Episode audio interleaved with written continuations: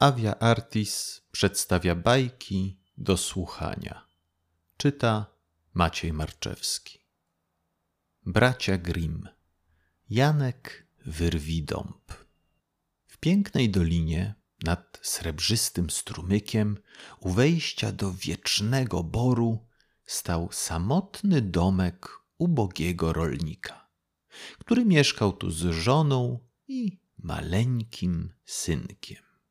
Rolnik uprawiał ziemię, żona pilnowała dobytku i porządku w chacie, a maleńki Janek nie odstępował matki i towarzyszył jej wszędzie.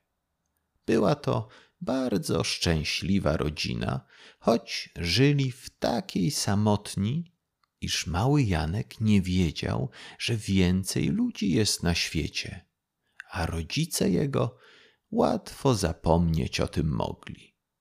Chłopczyk skończył już dwa lata.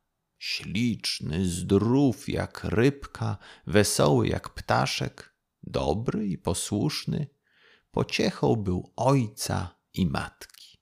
Kiedy po długiej zimie nadeszła upragniona wiosna, trudno go było utrzymać przy chacie. Chciał iść, gdzie niebo się kończy, gdzie lecą obłoki, gdzie żyją ptaszki i gwiazdki złociste świecą na ciemnym błękicie. W dzień pogodny, jak tylko matka ukończyła ważniejsze prace koło gospodarstwa, wyprowadzał ją do lasu, zbierał kwiaty i roślinki, pytał, o czym szumią drzewa, co wiatr opowiada, i tak szedł dalej, dalej, pragnąc dojść koniecznie, gdzie las się kończy. Co tam być może za lasem? I szli raz tak daleko, że dolina i chatka całkiem zniknęły im z oczu.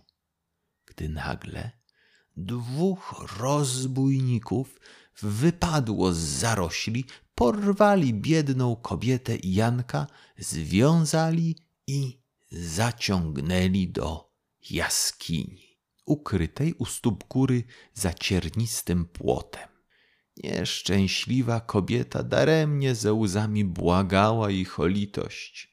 Serca rozbójników kamienne były i twardsze od skały, w której mieli swoje schronienie. Gdy stanęli u drzwi żelaznych, jeden zapukał w sposób umówiony. Wnet otworzyły się ciężkie podwoje i weszli do ciemnego, podziemnego korytarza, który ich doprowadził do wielkiej i ponurej groty. Tu, na środku, dokoła kamiennego stołu, siedziało dziewięciu zbójców. Jeden stał przy ogniu, rozpalonym na olbrzymiej płycie i widocznie gotował strawę. Ściany groty zdobiły miecze, włócznie, topory, sztylety i broń wszelaka, połyskująca złowrogo przy świetle rozpalonego ogniska. Na wiadomość o niewolnikach herszt powstał ze swojego miejsca. Zbliżył się do kobiety, popatrzył na nią badawczo, a że była silna i zdrowa, powiedział jej, że jeśli zajmie się ich gospodarstwem szczerze i gorliwie, to może być spokojna, że nic jej tu złego nie spotka i razem z synem pomiędzy nimi bezpiecznie żyć będzie mogła.